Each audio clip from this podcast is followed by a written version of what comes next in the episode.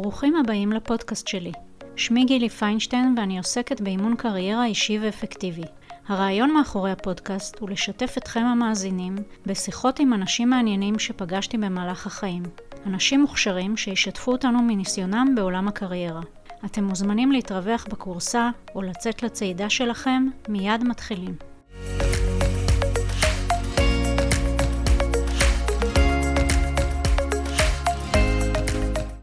שלום יפעת יגר.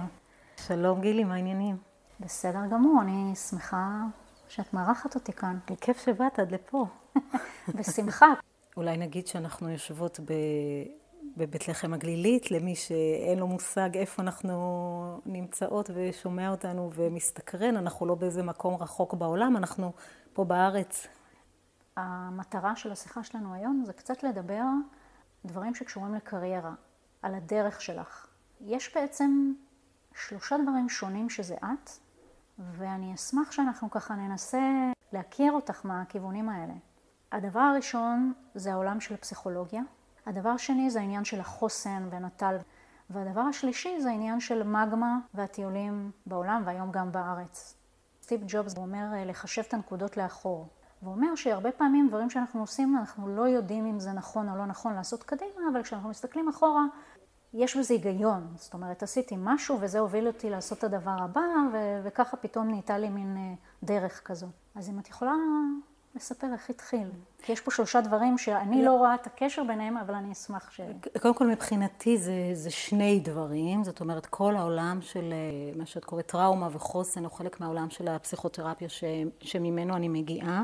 את יודעת, כששאלתי את השאלה, אז חשבתי לעצמי שאם לפני 20 או 25 שנה מישהו היה אומר לי שיום אחד יראיינו אותי לפודקאסט בנושא של קריירה, זה היה נראה לי הדבר הכי, הכי רחוק בעולם, כי היו שנים ארוכות שבהם כל המונח הזה לא ממש חלק מהעולם שלי, ותמיד יש לי תחושה שקריירה זה רק לנשים. גברים עובדים, יש להם תעסוקה, מקצוע, עולם. קריירה זה מונח, אני לא מכירה את המונח איש קריירה, אני מכירה רק אשת קריירה. והרבה פעמים זה מגיע גם עם איזה חיבור אה, קצת מורכב, אבל אה, היו המון שנים שאני הייתי אה, אימא שגידלה את שלושת הבנים שלה, שנולדו לי בפערים מאוד מאוד קטנים, והייתי בבית, ולא עבדתי הרבה. אני יכולה להגיד שאחרי התואר הראשון שלי, ילדתי את הבן הראשון שלי, הייתי שנתיים בבית, ואחר כך ילדתי שוב, ושוב הייתי שנתיים בבית, והייתי יותר קרובה ל homeschooling מאשר לאיזשהו עולם של קריירה. אני כן יכולה לומר שאף פעם לא התנתקתי לשנים, לעשר שנים. תמיד המשכתי לתואר שני ולאיזשהו סטאז' ולאיזשהו חיבור, אפילו אם, אפילו אם עבדתי יום בשבוע או יומיים בשבוע. לא הלכתי ואמרתי, זהו חבר'ה, אני הולכת לגדל את הילדים שלי ואהיה בבית ולא תשמעו ממני יותר. זאת אומרת, אם יש איזו אישה צעירה שנמצאת בראשית דרכה עכשיו ומקשיבה לנו, והיא גם מרגישה שהחוויה הזאת של להיות אימא ולהיות בבית היא משמעותית והיא, רוצה להיות בתוכה באיזשהו אופן, אז הייתי ממליצה, כמובן למי שזה מתאים לה לעשות את זה, אבל לא להיעלם לחלוטין. זאת אומרת, כל פעם שחזרתי, נגיד, אחרי שנתיים כאלה, אז קיבלו אותי בשמחה, כי לא כאילו נעלמתי לחלוטין. את בעצם אומרת לשמור על איזשהו קשר, על להיות מעודכנת, על אה, לפתח את עצמך. זאת אומרת, נניח אולי לא לעבוד במקום מסוים, או לא לעבוד משרה, אבל לפחות לעשות כן, משהו. כן, כן, או לא לעבוד משרה מלאה, אבל, אבל איזשהו חיבור, כאילו, את יודעת, שאת חוזרת אחרי שנה, או אחרי שנתיים, כמו שאני שלוש פעמים עשיתי את זה, את יכולה להגיד, עשיתי בשנה הזאת סטאז', עשיתי תואר שני, למדתי, יש בזה איזה רציונל, יש בזה איזה משהו כן, ש... זה נשמע יותר טוב בקורות חיים. גם אני הרגשתי שיש לי מה להציע, ובאמת אה, שני העולמות שתיארת, תמיד היו מחוברים אצלי, אבל אני חייבת לומר שגם אני הרבה שנים לא לגמרי הבנתי את החיבור, איך זה עובד. היו הרבה שנים שחשבתי שזה מין שני עולמות מפוצלים, שלא לגמרי קשורים אחד לשני. לקח לי זמן להבין כמה שזה בול, ששני הדברים האלה הם בול אני. סליחה שאני קוטעת אותך, אבל אתמול פגשתי את שרון בג. ישבנו, ניסינו לפצח מי אני וכולי, ובהקשר למה שאני עושה. אצלי יש באמת שני דברים מאוד מנוגדים. מצד אחד היא אמרה אפילו שלושה חלקים. היא אומרת מצד אחד יש לי את הקטע של ההנדסה, של התהליכים, באמצע יושבים הדברים של יחסים עם אנשים, קשרים עם אנשים וזה שזה מאוד חשוב לי, והדבר השלישי זה עולמות של רוח, ולכאורה, מה הקשר בין שני הדברים? אבל כמו שאת אומרת, בן אדם יש לו כמה חלקים, אז אולי השאלה, תסבירי לי את הקשר, את, אולי את לא צריכה להסביר לי את הקשר, כי זה שני דברים שהם בך. אז אני אסביר את הקשר כמו שאני רואה אותו. הפעם הראשונה שבה הבנתי איזה השפעה ומשמעות יכולה להיות למסע, הייתה אחרי הצבא.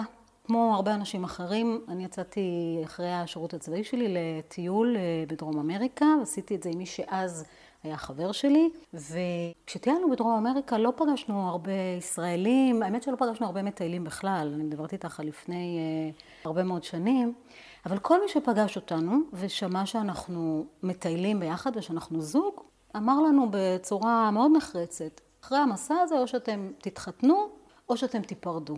וכל מי שאמר לי את זה, אני אמרתי לו שלגבי הפרידה אני לא יודעת, אבל אין שום סיכוי שאני אתחתן לפני גיל 30. לא יקרה, הדבר הזה לא יקרה. וחזרנו לארץ, אחרי שנה של טיול משותף בדרום אמריקה, וחזרנו ביחד. וכמה חודשים אחרי שחזרנו לארץ התחתנו. והייתי אז בת 23. ומאז בעצם אני עורכת מסעות סדרתית. ואני עושה את זה בשתי דרכים שאת שתיהן אני מאוד אוהבת. דרך אחת זה באמת אה, המסעות הנפשיים. כפסיכותרפיסטית, אני אה, מומחית בטיפול בטראומה, אני מלמדת אה, חוסן בטראומה בארץ ובעולם. ב-15 שנים האחרונות אני מנחה ומטפלת ומלמדת בארץ ובעולם דרך הצוות הקהילתי של נט"ל, אני חושבת שאין אוכלוסייה בעולם ובארץ שלא יצא לי לטפל בה או לעבוד איתה או ללמד איתה חיילים וחבלנים, נשים וגברים, אה, אנשי בריאות הנפש, אה, צוותים רפואיים, אה, מגיבים ראשונים, כל מי שבעצם טראומה נוגעת בחייו וכשאנחנו נכנסים לתהליך של סדנה או של קורס שאני מנחה, אז אנחנו בעצם נכנסים בצורה אחת ויוצאים בסופו קצת אחרת, זה ממש סוג של מסע.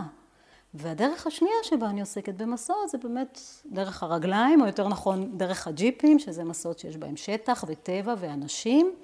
אני הבעלים ומנכ"לית של אה, מגמה, חברה שהקמתי אותה לפני עשר שנים, שיש בה היום צוות של יותר מ-100 אנשים.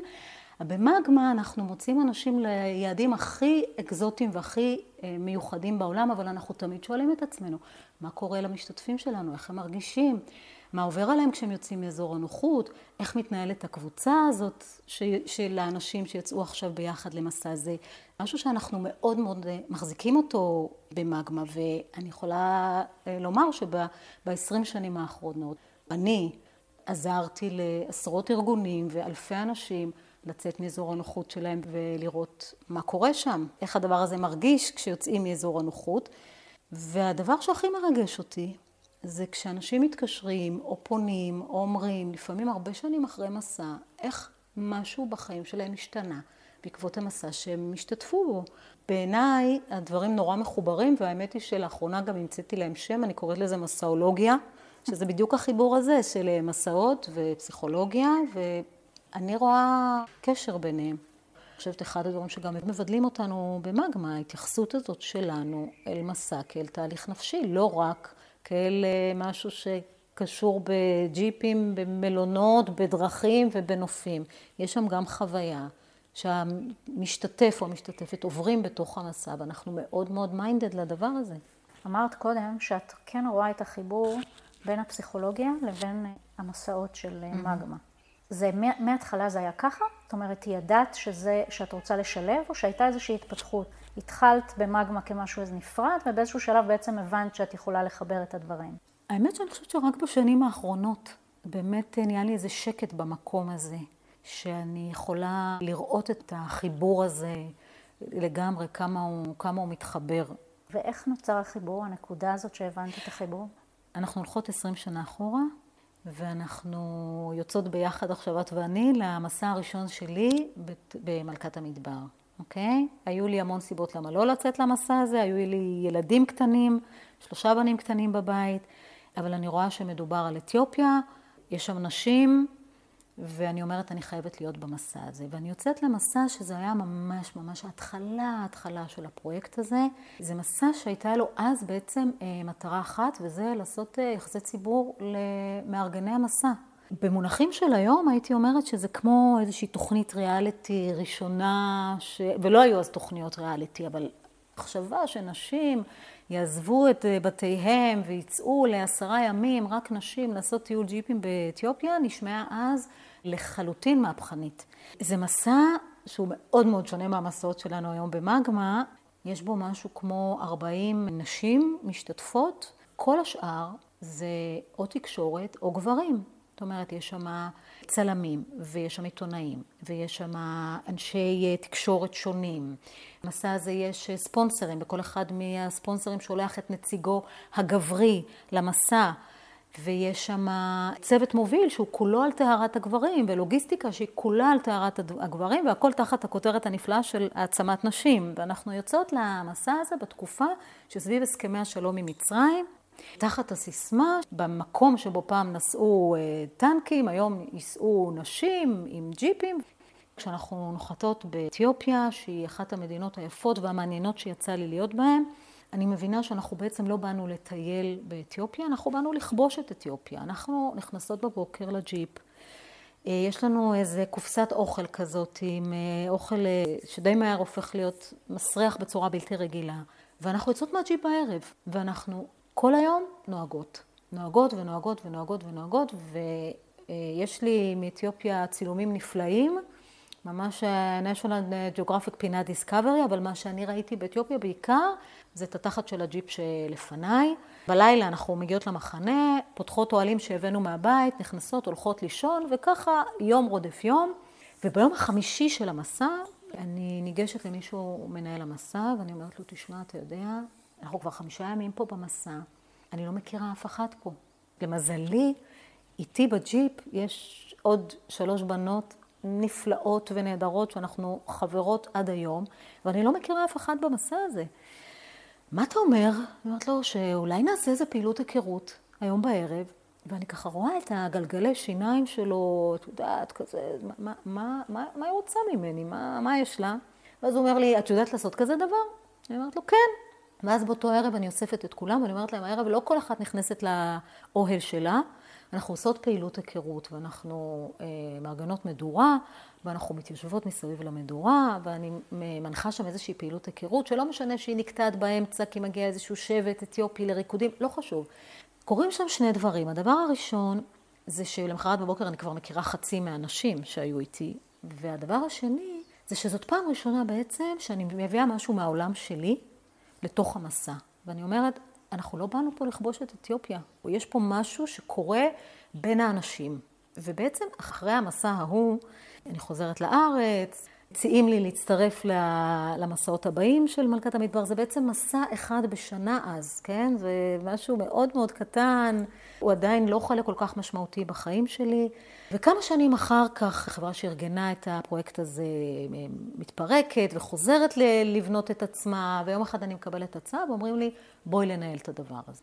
את אמרת שזה לא היה עוד חלק מהחיים שלך, זאת אומרת שאז התעסקת בפסיכולוגיה, כן, בקליניקה. כן, כן. אז מה גרם לך לצאת למסע, ההוא הראשון?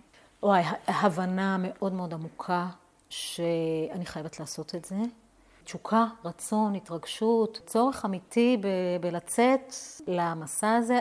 היו לי את כל הסיבות לא לעשות את זה. הבן הקטן שלי היה בן שנתיים וחצי. אני מזכירה שלא היו טלפונים ניידים ולא וואטסאפ ולא שום, שום צורה לתקשר. אה, בטח שלא מה, מהמקומות הנידחים שהיינו בהם באתיופיה.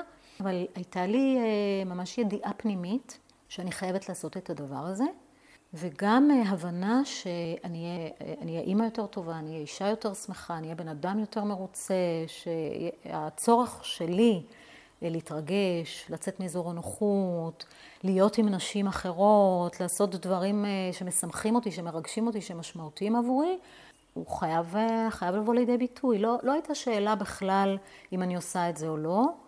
איך הגעת? זאת אומרת, איך נודע לך על המסע הזה?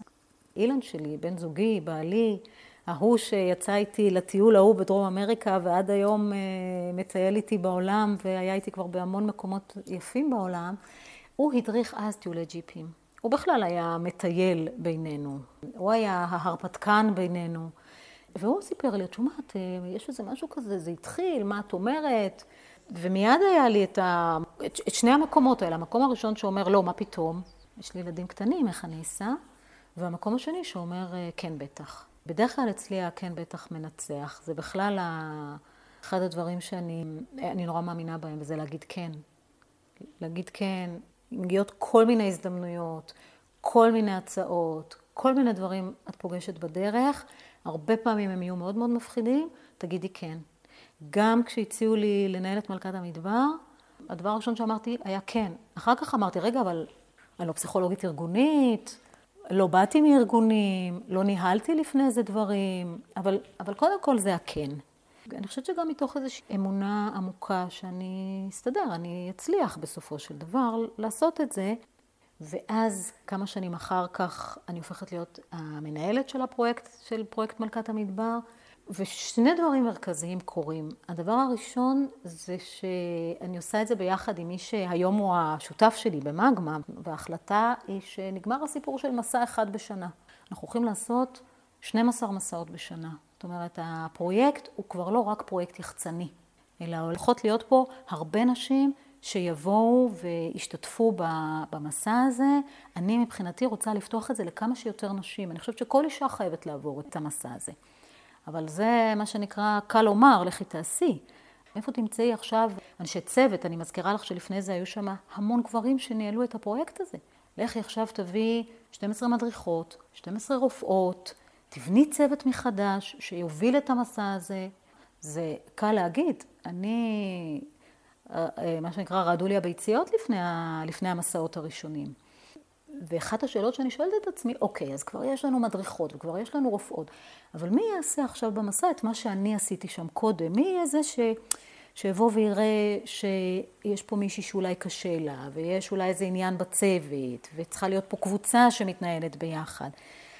ואז אני בעצם אה, עושה את הדבר שהוא משפיע על החיים שלי עד היום. אני פונה אל החברות שלי מהמסעות, ואני אומרת להם, בואו תהיו מלוות במסע. מה זה מלווה? זה תפקיד שאני ממציאה אותו. ו- ופה בעצם אני הופכת להיות מסאולוגית. בפעם הראשונה אני כותבת את הידע ואת הניסיון שלי מהמסעות, ואני מתחילה לכתוב את התורה. את התורה של מה קורה, לה, ל, אז זה היה נשים, היום אנחנו כבר מדברים על אנשים, מה הדבר הזה שקורה לאנשים שהם יוצאים במסע? איך הקבוצה מתנהלת? מה מאפיין את היום הראשון במסע ומה מאפיין את היום האחרון במסע? איזה דברים מתרחשים תוך כדי? למה אנחנו יכולים לצפות? איזה כלים יש לנו במהלך המסע? מה אנחנו רוצים שיקרה בתוך הקבוצה הזאת? מה אנחנו עושים אם פתאום, את יודעת, מישהי לא בא לה טוב הצוות שלה? ואני בעצם יוצרת את התפקיד הזה שנקרא מלווה, שהיום אני יכולה להגיד לך שבמגמה בכל מסע שלנו יש מלווה. אצלנו זו הייתה עדי. אצלכם זאת הייתה עדי, נכון? כן. אבל לא רק במסעות נשים.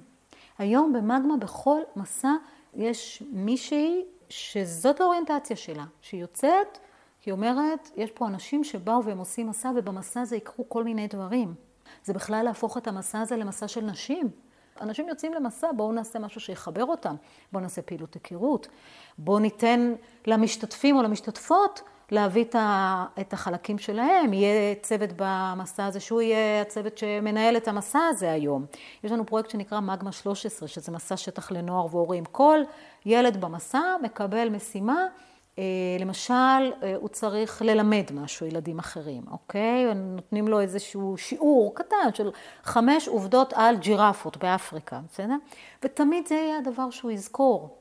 אה, או אנשים שעושים את טקס פתיחת המסע, או את פעילות ההיכרות במסע, או שנבוא ונגיד למשתתפות שלנו במסע, תקשיבו, אתם תעשו את ההפקת קפה הבאה. והיא תהיה הרבה יותר יפה ממה שאנחנו נעשה אותה, כי אנשים לוקחים חלק במסע, הם מרגישים שותפים במסע, זה הופך אותם להיות מעורבים במסע. ובסופו של דבר, אחרי עשר שנים במלכת המדבר, כשאני עוברת למגמה, כמעט כל הצוות הזה בא למגמה. אני, כשפתחתי את מגמה, לא ידעתי אם יהיה אפילו מסע אחד. את יודעת, עזבתי פרויקט מאוד מצליח, ארגונית, כלכלית, ביצועית, מהרבה בחינות, ואני עכשיו קמה ועוזבת. ביחד עם השותף שלי, שעד היום אנחנו עובדים ביחד במגמה, ואני לא יודעת אם יהיה מסע אחד, ואני אומרת לצוות שלי, תקשיבו, אני לא יודעת מה יהיה. וכמעט כל הצוות הזה אומר, תשמעי, זה לא מלכת המדבר, זה לא שום דבר, זה אנחנו. זה הצוות הזה שבנינו ביחד, ואנחנו ביחד הולכים, ממש ביחד הולכים להקים את, ה, את החברה הזו ש, שנקראת מגמה. זו אחת החוויות הכי מרגשות שאני חושבת שמישהו יכול לעבור בחיים שלו, אה, שכל כך הרבה אנשים אה, באים איתו ביחד להקים, להקים משהו חדש. עד היום, הרבה מהצוות הזה זה אנשים שאנחנו כבר המון המון המון שנים ביחד. אני חושבת שזה אחד היתרונות האדירים שלנו במגמה, שיש פה צוות שבאמת אין מומחים כמוהו. אין, אין אנשים כמוהם. גילי, את היית במסע, את ראית את המסירות, את ה... אני אשמח שאת תגידי בעצמך, ולא אני אעיד עליהם, אבל אני מאוד מתרגשת כשאני מדברת על הצוות. נשים נפלאות. נשים נפלאות. גם, גם הגברים, גם הגברים בצוות שלי, ובאמת, הם אומרים, ואני מצטטת, שזאת המשפחה שהם בחרו. וזה מה שמסעות עושים לאנשים, הם נורא נורא מחברים אותם. אני חושבת שכשיש שותף, שותפה, לא משנה, כשאתה עושה משהו עם עוד מישהו, זה, זה יותר קל במובן ש... א', אתה לא מרגיש שאתה לבד, וב', יש את הסיום מוחות הזה, ואת הגב שאתה מרגיש, יש לזה ערך מאוד מאוד גדול. אני מרגישה שיש לי שני סוגים של שותפים. יש לי, קודם כל יש לי את השותף שלי, את עבדי, אנחנו עובדים ביחד אה, עוד מימי מלכת המדבר, ובאמת, אנחנו שונים מאוד אחד מהשני, מאוד משלימים אחד את השני, מאוד מעריכים אחד את השני, ובסופו של דבר אני חושבת שהשותפות הזאת יש לה הרבה יותר יתרונות מחסרונות. אה, אבל אני בהחלט רואה את הצוות שלי כשותף שלי במגמה. כשפתחתי את מגמה, אני ידעתי שיש המון דברים שאני לא יודעת. אמנם ניהלתי לפני זה את מלכת המדבר, אבל עדיין זה לא אותו דבר. כמו עכשיו עסק משלי, זה עכשיו הכל עליי. כבר אין את הגב, גם העסקי וגם הארגוני שהיה שם קודם. היה לי ברור שיש המון דברים שאני לא יודעת. הייתה לי איזו אמונה פנימית שאין משהו שאני לא יכולה ללמוד. אני יכולה ללמוד. ואני בן אדם נורא מתייעץ, אני בן אדם נורא שואל. יש לי הרבה אנשים בצוות שלי שהם יודעים הרבה יותר טוב ממני, הרבה דברים. מבינים יותר טוב ממני, מכירים יותר טוב ממני, כל מיני דברים. ואני בכלל חושבת שמי נמצא איתך במסע, מי השותפים שלך למסע, זה אולי הדבר הכי משמעותי בדרך. ואני מרגישה שאני באמת בחרתי את השותפים שלי למסע גם כשיצרתי את הקבוצה הזאת של אז, של המלוות. גם היום אני בוחרת אנשים בצוות שלי שאני מרגישה שהם יהלומים.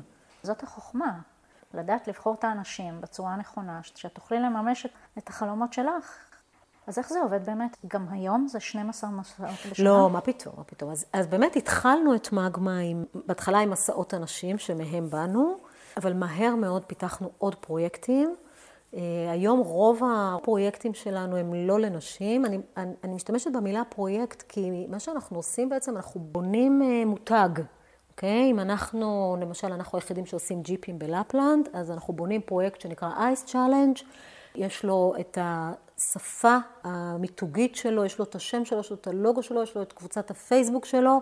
אנשים שיצאו ל-Ice Challenge יגידו שהם היו ב-Ice Challenge. יש כמובן את האנשים שמומחים בתוך מגמה לפרויקט הזה, שמנהלים את הפרויקט הזה, אבל בסוף, בשביל שזו באמת תהיה חוויה משמעותית, חלק מהאנשים אף אומרים חוויה, חוויה משנת חיים, צריך לקרות שם משהו בין האנשים, צריך שתהיה שם איזושהי יציאה מאזור הנוחות, צריך שיהיה שם איזושהי חוויה, מגוון של חוויות אה, משמעותיות, ש, שאותן בעצם אנחנו תופרים בתוך המסע. מה הוביל אתכם אבל להוסיף את הפרויקטים האלה? כי אמרת, התחלתם כמאגמה. אה, זה היה ברור מההתחלה. מההתחלה זה היה ברור שאנחנו נעשה עוד ועוד דברים. אה, אני גם עכשיו רוצה לעשות עוד דברים, דרך אגב. אני תמיד ב... בשאלה של מה הדבר הבא שמעניין אותי, שמרתק אותנו, שבא לנו לעשות. היום אנחנו כבר באיזה מקום שאנחנו באיזה סוג של אה, שאלה כמה עוד אנחנו יכולים לגדול, את יודעת, זה, זה גם מגיע לאיזה נקודה כזאת, כי זה כבר עשרות מסעות בשנה. אה, אבל עכשיו הייתה קורונה וישר פתחנו פרויקט של מסעות בארץ, שמיתגנו אותו. זאת השאלה הבאה. רציתי לשאול, באמת, איך, איך התמודדת עם הקורונה? מה, מה, קרה, מה קרה לך בקורונה? במרץ 2020, כל המסעות שלנו עד יולי היו מלאים, אוקיי? זה היה באמת חסר תקדים. המטיילים שלנו התחילו להירשם למסעות שלנו חצי שנה לפני שהם יוצאים. Needless to say מה קרה אחר כך, כשהעולם נסגר. קודם כל, בהתחלה שתקנו. שתקנו גם כלפי המטיילים שלנו. כלומר, התעסקנו באופרציה ובדברים שצריך לנהל כשהעולם נסגר. לא הוצאנו מלא דיבורים ופוסטים בפייסבוק של חבר'ה תכף חוזרים, כי לא ידענו. באמת לא ידענו, ו- ורצינו לשמור את האמון שלנו ואת היחסים שלנו עם המטיילים שלנו, ודי מהר היה ברור שזה משהו שהוא ללונג רן. זה היה מה שלא ידעתי. אני אגיד מה שני הדברים שידעתי. ידעתי חד משמעית שחייבים לשמור על הצוות. זה הנכס שלנו במגמה ועל זה אנחנו נשמור, והשקענו בזה המון. בהתחלה אנחנו עשינו אה, זומים שלנו בתוך מגמה עם הצוות, שזה היה מטורף ומרגש ויצירתי, והצוות שלי אמר לי, יש לנו הזדמנות נפלאה, פתאום אנחנו מכירים עוד אנשים בצוות. את יודעת, יש היום כמעט 100 אנשים בצוות מגמה, זה כבר לא, לא כולם בכזאת היכרות עם כולם כמו שזה היה כשרק התחלנו. ברגע שנפתח הגל הראשון, עשינו מסע בארץ לצוות שלנו. זאת אומרת, זה, זה היה ברור שחייבים לשמור על הצוות, זה הנכס שלנו. והדבר השני שהיה ברור לי שאנחנו נצטרך לצאת מאזור הנוחות. וברגע שפתחו את הסגר הראשון, וקצת אפשר היה לטייל, קודם כל הזמנו את המטיילים שלנו, אמרנו להם, תקשיבו, אתם אוהבים לטייל, זה מה שאנחנו יודעים, בואו לטייל בארץ. עשינו טיולי אור ירח, ליל אהבה ואור ירח, פה בארץ, לא לקחנו כסף, לא, לא אני ביקשנו. אני הייתי בטיול ביום האהבה. ביום האהבה, נכון. היה נפלא. היה מקסים, נכון? כן. ופשוט אמרנו לאנשים, יאללה, בואו לטייל. ותקשיבי, הגיעו מאות אנשים, זה היה מטורף. עשינו ארבעה, ארבעה ימים, כל יום. עם קפסולות ועם מסכות וכיבוד עטוף בגלל שאנחנו בימי קורונה. באמת הפקה מטורפת לעשות את, ה, את הדבר הזה, ושאנשים יצאו בשעות אחרות, וכל אחד מוזמן בשעה אחרת, ושקפסולה לא תפגוש קפסולה מטיילת. והתחלנו לעבוד על מסעות בארץ כמו שאנחנו עובדים על מסעות בעולם. ככה יצאנו פה בארץ. ומי היה מאמין, גילי, שאנחנו נעשה מסעות בין מדבר יהודה לאילת, אה, של חמישה ימים טיול ג'יפים, ואנשים יחזרו כאילו, הם, כאילו שהם היו באפריקה, או כאילו שהם היו בקוסטה ריקה. וחוץ ממגמה? זאת אומרת, דבר הבא, משהו אחר? תראי, הדבר שמאוד אותי אישית אה, ריגש, זה באמת הנחיה של המסעות של בחזרה לעתיד, מסעות של החיילים המשתחררים, שזאת, אני מרגישה מאוד מבורכת להיות חלק מזה. אני אגיד מילה, משהו שהתחיל כפיילוט קטן, אבל בשנה האחרונה תפס תאוצה, ומדובר על אה, מסעות שחיילים קרביים עוברים שבוע לפני השחרור, כל הצוות או היחידה עוברת ביחד מסע של חמישה ימים פה בארץ. המטרה של המסע הזה זה לאבד את אה, חוויות השירות הצבאי, גם קצת לראות מה היה, מה עברנו, מה אנחנו לוקחים מתוך השירות הצבאי לאזרחות. את יודעת, הרבה פעמים חיילים, אפילו חיילים קרביים, לא כל כך מבינים שמה שהם עשו בשירות הצבאי שלהם, יש לו משמעות באזרחות.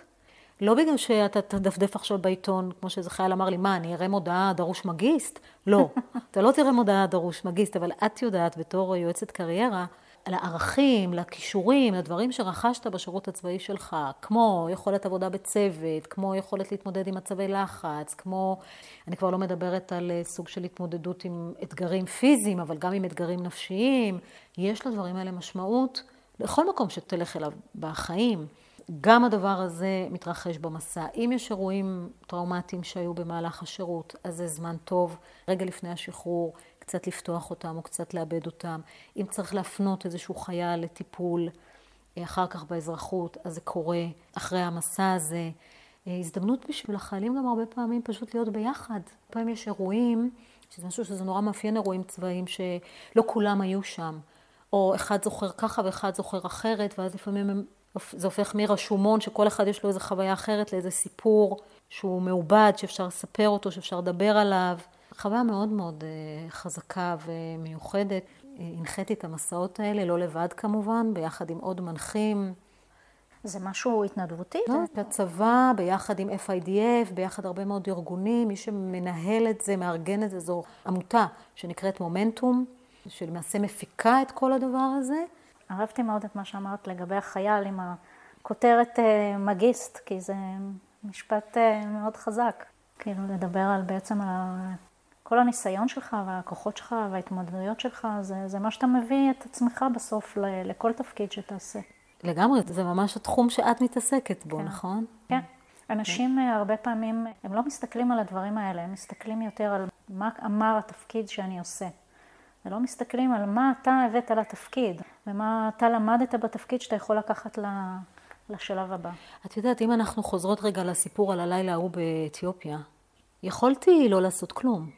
יכולתי למלמל מתחת לשפם ולהגיד, מה זה, למה, למה זה ככה, ואני לא מכירה פה אף אחת, ולמה זה לא עובד כמו שצריך. אבל בחרתי להגיד, יש לי משהו, לי יש איזשהו ידע, והידע הזה רלוונטי או לא רלוונטי, אני מביאה אותו. פתאום זה נהיה רלוונטי, ופתאום זה הפך אותי להיות זו שמנהלת את הפרויקט הזה של מלכת המדבר, אוקיי? איך, מאיזה חיבור שאלת, מה הקשר בין העולם הזה של האנשים, של הפסיכולוגיה, מה הקשר בין, בין זה ובין זה? אני מאמינה, דרך אגב, שדברים לא קורים סתם. זאת אומרת, זה הוביל אותך לאיזשהו שביל שהוא מסתבר בדיעבד שהוא היה הדבר הנכון לך, אבל היית צריכה לעבור את השלבים שעברת בחיים, נגיד פסיכולוגיה והדברים האלה, ואת אותו לילה באתיופיה, כמו שאת אומרת, בשביל להבין ש, שזה מתחבר לך אה, למשהו חדש. אני, את יודעת שלמדתי לתואר הראשון, היו לי שתי חברות שלמדנו ביחד, אחת מהן היה בעל שהוא היה איש עסקים. הוא אז אמר לי, מה את מתעסקת פה בכל העולם הזה של הטיפול, כל הפצ'קראי הזה, כל השטויות האלה, מה, מתי את באה לעולם של העסקים? את, מתי את מתחילה לנהל? אני ממש נעלבתי שהוא אמר לי את זה, אני... איך הוא, אומר לי, איך הוא אומר לי דבר כזה? הוא חושב שאני לא מטפלת אה, טובה, הוא חושב שאני לא מתאימה לעולם של הטיפול, זה... הייתי עסוקה בלהסביר לו שאיזה שטויות הוא מדבר. לקח לי שנים להבין את הגם וגם הזה, שאני יכולה להיות גם בעולם הזה, אבל גם יש עוד דברים שהם אני, שאני יכולה אה, להיות הם, ו- וזה בסדר, ואני גם לא צריכה להתנצל על זה. אחרי הרבה שנים שהתנצלתי, אני גם לא צריכה להתנצל, זה בסדר. אני מחייכת כי אני הייתי הרבה שנים אה, של סוג של ניהול פרויקטים בבנק הפועלים, והרגשתי שזה אני, זה הייעוד שלי וזה מה שאני צריכה לעשות. ובא הבוס שלי ואמר לי, תשמעי, את צריכה להיות מנטורית, את צריכה ללמד אנשים, להדריך אנשים, זאת את. ומאוד התחברתי לתחושה שאמרת, של הנעלבות הזאת, אני הייתי בשוק חיי, ואני חשבתי שהוא מגרש אותי, אמרתי לו, כאילו, למה אתה מדבר ככה? כאילו, מה קרה? ולקח לי, אני חושבת, יותר משנתיים להבין שהוא צודק ולעשות את זה, וגם הקטע של לבחור את הכיוון. אני הבנתי שאני, בלהדריך אנשים אני טובה, אבל בקטע הספציפי של האימון אמרתי, אני אוהבת להיות מקצועית, אני אוהבת להיות ממוקדת. אז אמרתי, אני רוצה להבין מה אני עושה, כי כשאני אעשה משהו, אני, כמו שאמרת, מתמקצעים ונהיים מקצוענים וטובים ומומחים בתחום. אמרתי, אני לא רוצה להיות גם זוגי וגם משפחה וגם עבודה וזה, ואני הרבה זמן כזה הסתובבתי עם השאלה הזאת, אז מה כן? כאילו, אני מבינה מה לא, אז מה כן? ובשנה שאחרי שפרשתי, שלא עבדתי בשנה הזאת, כל הזמן התקשרו אליי אנשים לדבר על הקריירה שלהם.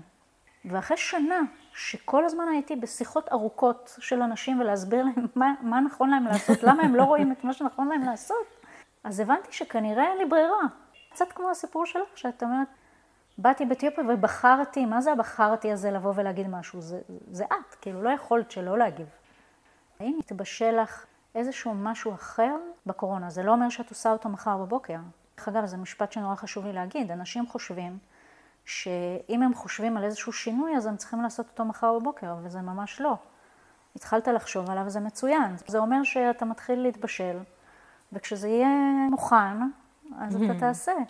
אני אגיד רגע עליי, אישית, אה, השנה, כי אני תמיד הרי בגם וגם. אז קודם כל, הקורונה הביאה דברים מדהימים לעולם של, ה, של הטיפול. זאת אומרת, קודם כל פתאום נהיה זום, מהפכה. בנט"ל פתחנו השנה קבוצה של בנות זוג של גברים פוסט-טראומטיים. זאת קבוצה שהמון שנים ניסתה להיפתח, ניסתה להתקיים. זה לא הצליח להתרחש כי זה נשים צעירות והן מפוזרות בכל רחבי הארץ, ולכי תאגדי אותן לאיזשהו מקום אחד, ופתאום נהיה זום, ופתאום זה קרה. וזה דברים מרתקים מבחינה מקצועית. זה דברים שהם חדשים, הם סופר לצאת מאזור הנוחות מבחינתי. את יודעת, פתאום, אני עשרות שנים מנחה, אבל להנחות קבוצה של בנות זוג, של גברים פוסט-טראומטיים בזום, בהתחלה, במפגשים הראשונים, זה, זה היה ממש אתגר מאוד מאוד רציני הדבר הזה. וזה עובד מדהים, מדהים, זה אחת, ה, אחת ההזדמנויות הנפלאות שהקורונה אפשרה לנו. וגם פתאום נהיה לי זמן. אה, סוף סוף ישבתי לכתוב את ההרצאה שלי, קצת, אה, קצת עליי, על, על תפיסת עולמי, על הדברים שאני מאמינה בהם, על איך, על איך מסעות משנים אותנו ואיך מסעות משפיעים עלינו, ומה חשוב לקחת לדבר הזה שנקרא מסע החיים, או החיים כמסע. אז מבחינתי זאת הייתה שנה, אחת השנים היצירתיות. איזה טיפ את רוצה לתת לאנשים שמקשיבים לנו בנושא של הקריירה? אני אתן שני טיפים. הראשון דיברנו עליו קצת לאורך הדרך, אבל זה להגיד כן. לצאת מאזור הנוחות. זה הדבר המרכזי ש... שבסופו של דבר הוא מצמיח אותנו. אנחנו צומחים כשאנחנו יוצאים מאזור הנוחות. שם אנחנו מתפתחים, שם קורים הדברים שבסופו של דבר מגדלים אותנו, מצמיחים אותנו, מגדלים את תחושת המסוגלות שלנו. והדבר השני זה לבחור את השותפים למסע, למסע שיהיה, לא למסע שהיה. אנשים שמתאימים אה, לעתיד שלך ולא לעבר שלך. ככל שאת מקיפה את עצמך ויש לך שותפים יותר טובים למסע, ככה את גם נהנית מהדרך וגם באמת אין, אין גבול, אין גבול למקומות שאפשר להגיע אליהם. תודה יפה. תודה גילי, איזה כיף שבאת. כיף להיות פה. האזנתם לפודקאסט של גילי פיינשטיין, אימון קריירה אישי ואפקטיבי. מתלבטים לגבי המשך דרככם המקצועית? פנו אליי. נוכל לשוחח בטלפון, בזום או בפגישה פנים אל פנים. נהניתם מהפודקאסט? שתפו חברים. אתם מוזמנים לבקר באתר שלי, להתרשם מהתכנים, המידע על הסדנאות, ההרצאה והליווי האישי שאני מציעה בתחום שינוי קריירה. תודה ונתראה בפודקאסט הבא.